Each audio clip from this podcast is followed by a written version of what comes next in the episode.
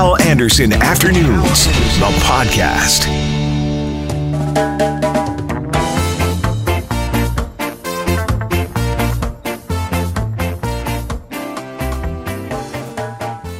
As we get the show going here, John Graham is on the phone, Director of Government Relations, Prairie Region Retail Council of Canada. John, good afternoon. Hey, good afternoon, Hal. So that's uh, good. 167 cases today. Uh, that is definitely an improvement. As Dr. Richmond say, it's going in the right direction. Yeah, and, and I think a lot of Manitobans must feel like it's about time. You know, the amount of uh, sacrifice that's occurred, both within business and individual lives, and uh, it's encouraging to see these numbers today for sure. That has to give some hope to business owners out there that maybe after the holidays, maybe these restrictions can loosen a bit? Yeah, I don't know if we want to look back, but uh, the reality is, if we could time this uh, differently, we would never have wanted to see businesses shut down in December. November, December is the most critical time of the year for sales. January, February are much lighter, but it's quite possible that we're going to see the next health order loosening some restrictions and allowing businesses to reopen. It's been, it will be by that point two months since most of uh, Manitoba retail businesses have been closed to in-store traffic, and uh, uh, there's a lot of pain out there within those businesses. Mm-hmm. And as I've said many times, I think maybe even to you, I've said it here on my show. I do think uh, if the numbers continue to go, as you said, in the right direction, I do think that we can loosen the retail restrictions a bit uh, and allow businesses to have a better chance uh, to try try and make a living out there. Yeah, you see um, across the Western Canada uh, the all store all retail stores are remaining open, but they're just under tighter capacity. So in the case of Alberta, very significant number of cases right now in that province. Uh, their retail stores are one five or fifteen percent capacity. It's still allowing businesses to continue to to to, to operate though. Uh, Saskatchewan is at 50% for smaller businesses, 25% as of Christmas Day for uh, larger businesses. So uh, we hope that we'll see Manitoba move in that direction for sure. Mm-hmm. Um, here in Manitoba, uh, businesses, uh, uh, retail, how are they managing through this? Obviously, it's incredibly difficult. Essential items only. Uh, curbside pickup or delivery? Are they eking out some sort of a, a living, as you point out, at the busiest time of the year for them?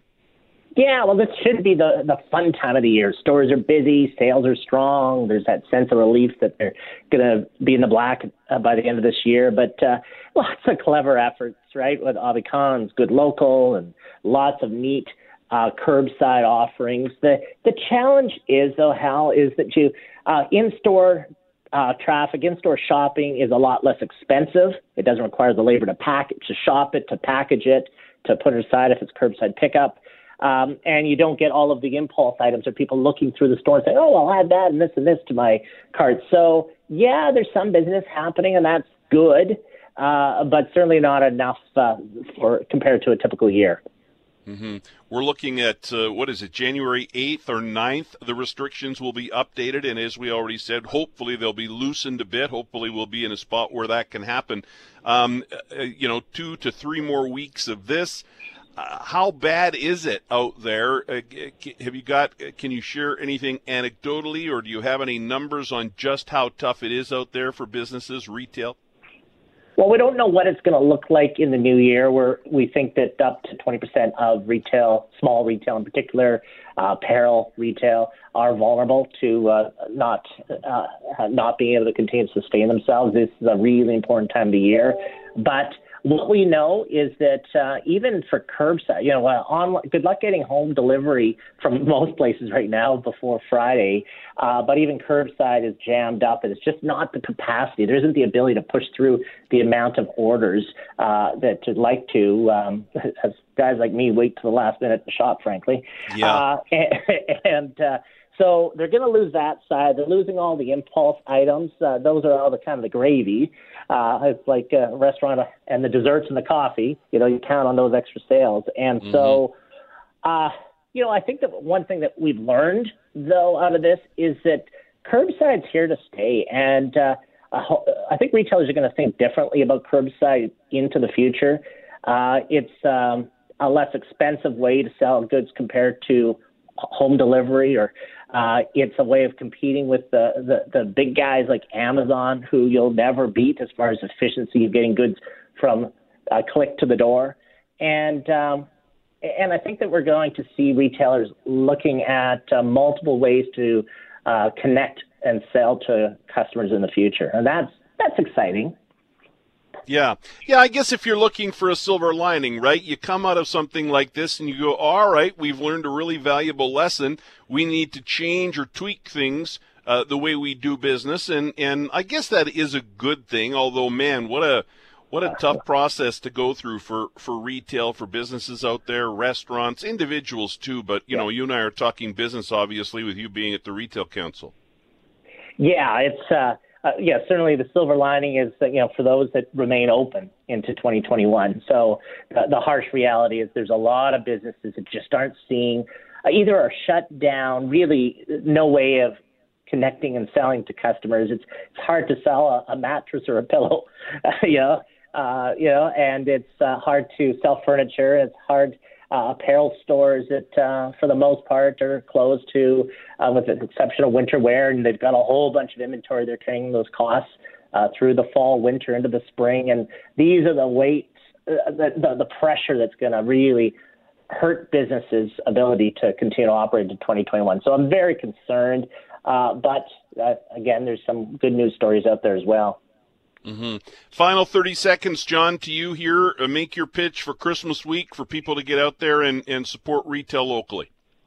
Yeah, I think that uh, be patient. Uh, you can still order uh, uh online, pick up curbside. I think that recipients of gifts this year are going to clearly understand if you can't deliver it till uh, uh, Jan second, third, or fourth, so be it. Uh, you know, please continue to support small local businesses. We really need your help this time of year.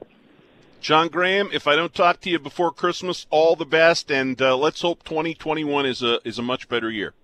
Here, here, Hal. Thanks so much. My pal Dave Patrician, the sports doctor, is here now. Dave, hello. Good afternoon. Hal, I'm just getting hungry listening to this. I know. I know exactly. And you know what? As I said, Jackie's doing Christmas yeah. baking today. She's been baking for three or four days, and she's uh, baking uh, here uh, today, and she's making these uh, incredible chocolate chip cookies. There's a really famous bakery in New York, and they make these cookies, and this is kind of a copycat recipe that she makes, and pff, man, they're fantastic. Anyhow, thanks for doing this, pal. You are kicking off my Christmas week here. You're co-hosting today. Dave's going to join us here. Uh, of course, you know this can change, right? But Dave's going to uh, join us here. He's going to be back at around 2:45, uh, 3:30, and uh, Oh, 215. 215, 245, and 330. That's that's what's scheduled anyhow. We're gonna got a few things we want to talk about. You were on last time and we did not have you prepped for this and everything, and I felt bad. Um, you wanted to talk about uh, Christmas trees or Christmas lights? Well, Christmas trees because it was very topical a couple of weeks ago that mm. uh, people were going from tree lot to tree lot and uh, not having any success in getting a real Christmas tree.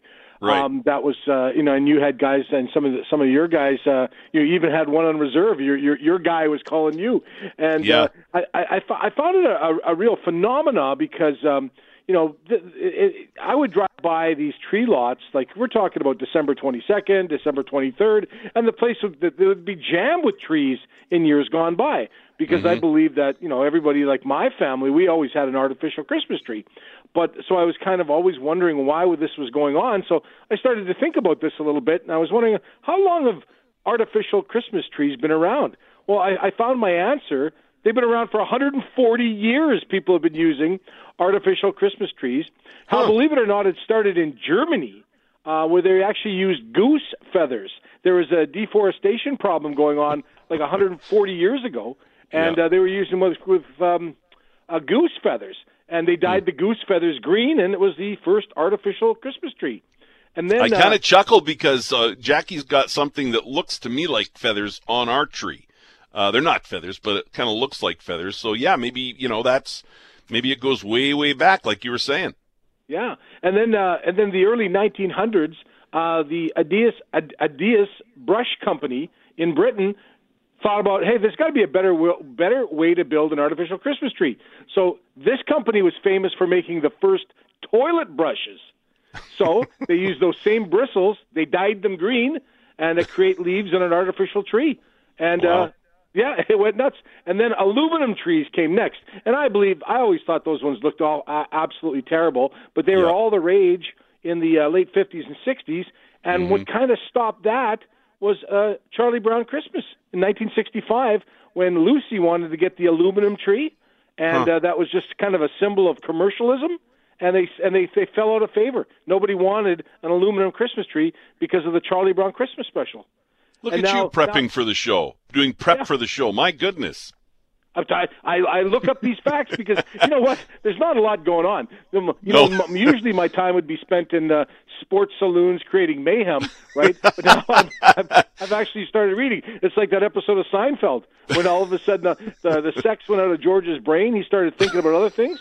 Well, this is the same thing without mayhem and sports. No sports. Yeah, no sports or and beer, booze. right. Yeah, Yeah. beer, chicken Sure. wings, and Yeah. So anyway, since the 1980s, the trees have really just been kind of plastic, and if anybody has one like mine that's starting to dry out, it's almost like a real Christmas tree because it's shedding all the time. Only I Yeah. can't water it and stuff. I just I, I had to open my um, my screen door to get uh, my shovel off my patio today, and I thought I the, the little bit of wind would uh, almost made this poor tree look naked today. So I just thought it was kind of fascinating that the artificial Christmas tree started from goose feathers, and then it became toilet brushes to where it is today. Yeah, my grandmother had one of those. It was almost like it was aluminum, but you said metal, but it was like an aluminum Christmas tree. And I remember my grandma had one of those. And at the time, I guess it was kind of cool, but now you think about it and you go, really? Like, why would you? And I think a lot of people are doing, are, are dealing with what you're dealing with. Um, Jackie's been putting water in our tree like crazy because everybody was so excited to kind of get on with Christmas. They put up their trees early. Everybody bought a tree. And now you're hoping it makes it through Christmas. I know the, the us- usually in the past it was kind of like the Christmas tree went up just before uh, uh, around Grey Cup time in my household because we were so focused on football activities, and Yeah. then we were kind of waiting for Easter because that's kind of when you took it down because you had to sh- switch directions. So it used to be the other way, but I think everybody's going to be so tired of their Christmas tree they're going to be like pitching them out right after Yeah. Boxing Day. Yeah, no kidding.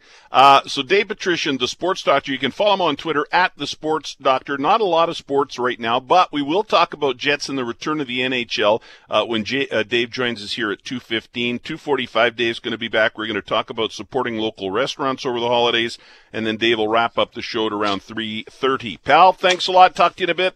you bet. Thanks. It's gonna bring a lot of snow.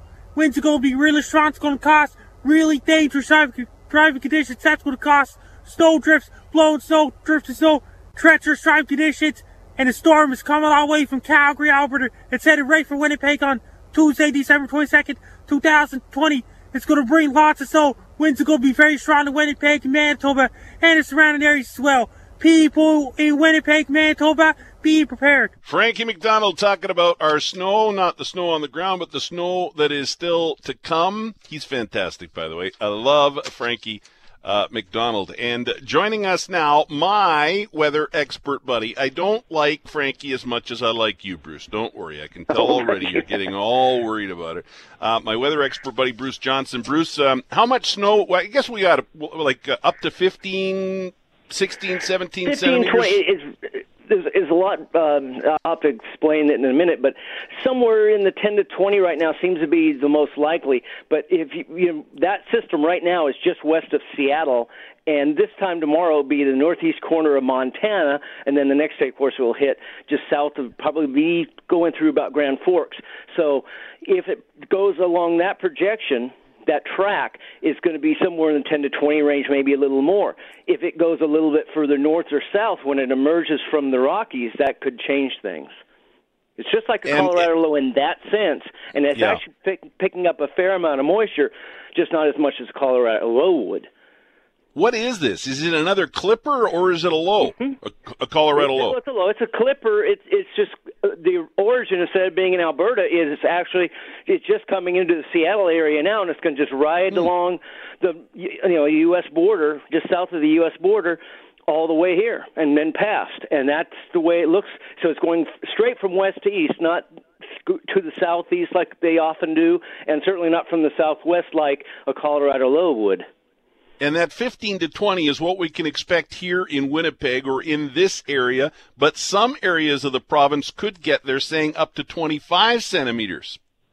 Right, and it's going to really depend on the exact track of this thing. And uh, some areas, probably to the west of Winnipeg, might get up, you know, not that far west, but maybe up to 25. And again, if this thing goes north or south just a, a little bit, it's going to change it. And you know, because that's the trick with these. Anything that originates on the west coast, it has to come through the Rockies, and where it emerges this side of the Rockies can make a big difference. Just like that big snowstorm in October of 2019.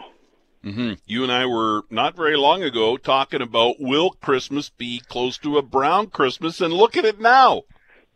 Right. Well, that that clipper again. This this last one that came through yesterday, same trajectory as this. It just went from west to east, and it picked up enough moisture. We got the snow, so you know it's not going to be a brown Christmas this year. They're rare anyway. I mean, not as rare as the Vikings winning the Super Bowl, but I mean, it's still rare. still rare. Uh, you wanted to talk. You mentioned moisture. You wanted to talk about moisture in snow. Go for it. Right. Okay. Let's say that you have a melted equivalent of 10 millimeters of precipitation. Okay, if it's right near freezing, that's going to be somewhere around 10 centimeters of snow. But if it is really cold when that snow falls, there's going to be a lot more snow than that. The moisture will be the same, still be 10 millimeters of melted precipitation, but it would take a lot more of that light, fluffy, very low moisture snow to produce that 10 millimeters of precipitation. So it's uh, the ratio changes when it gets colder.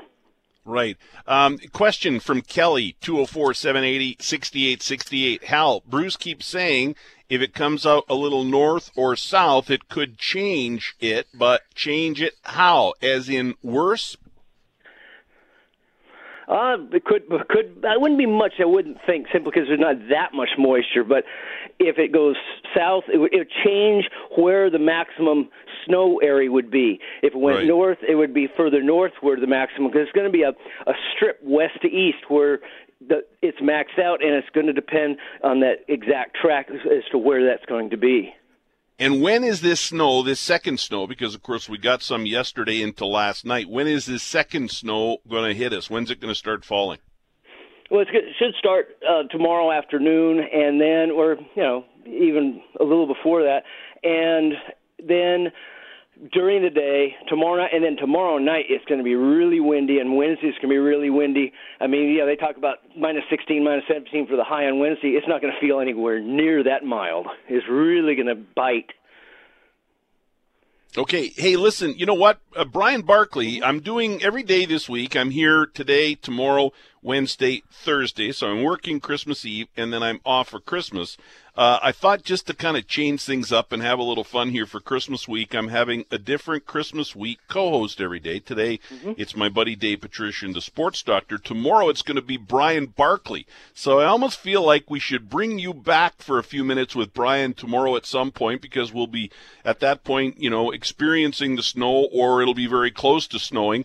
And we should bring Brian on because, as you know, uh, you were on with Larry Updike back in the day and Brian Barkley on CJOB on the morning show, and then I took over the morning show uh, for Updike. You're the only guest, I think, that I kept that was uh, on his show, and you've obviously become, uh, you know, a great friend of mine, and and you're so good at what you do. And uh, you were on with Brian and myself all the time there for five years, so I almost think like you should be a part of the show tomorrow if you're okay with that. Well, that would be fun. Yeah, and then I'll have updates, of course, because this this low will be in northeast Montana by then, so I'll have a, a better idea of what exactly we'll get from it. Okay, we'll talk in the morning. We'll nail down our time, and you will be on the show again tomorrow to update us on this storm. And you'll also be able to join uh, me and Brian Barkley. It'll be almost like old times. Yeah, it will be. Okay, buddy. Thank you. Appreciate it. Right. I'll talk to you later. That is my weather expert buddy, Bruce Johnson. You can get to his weather website by going to my site, halanderson.ca. Just go to halanderson.ca and you can click through to Bruce's site there. Hal Anderson Afternoons, the podcast, is available on Apple Podcasts, Google Podcasts, and anywhere you find your favorite podcasts.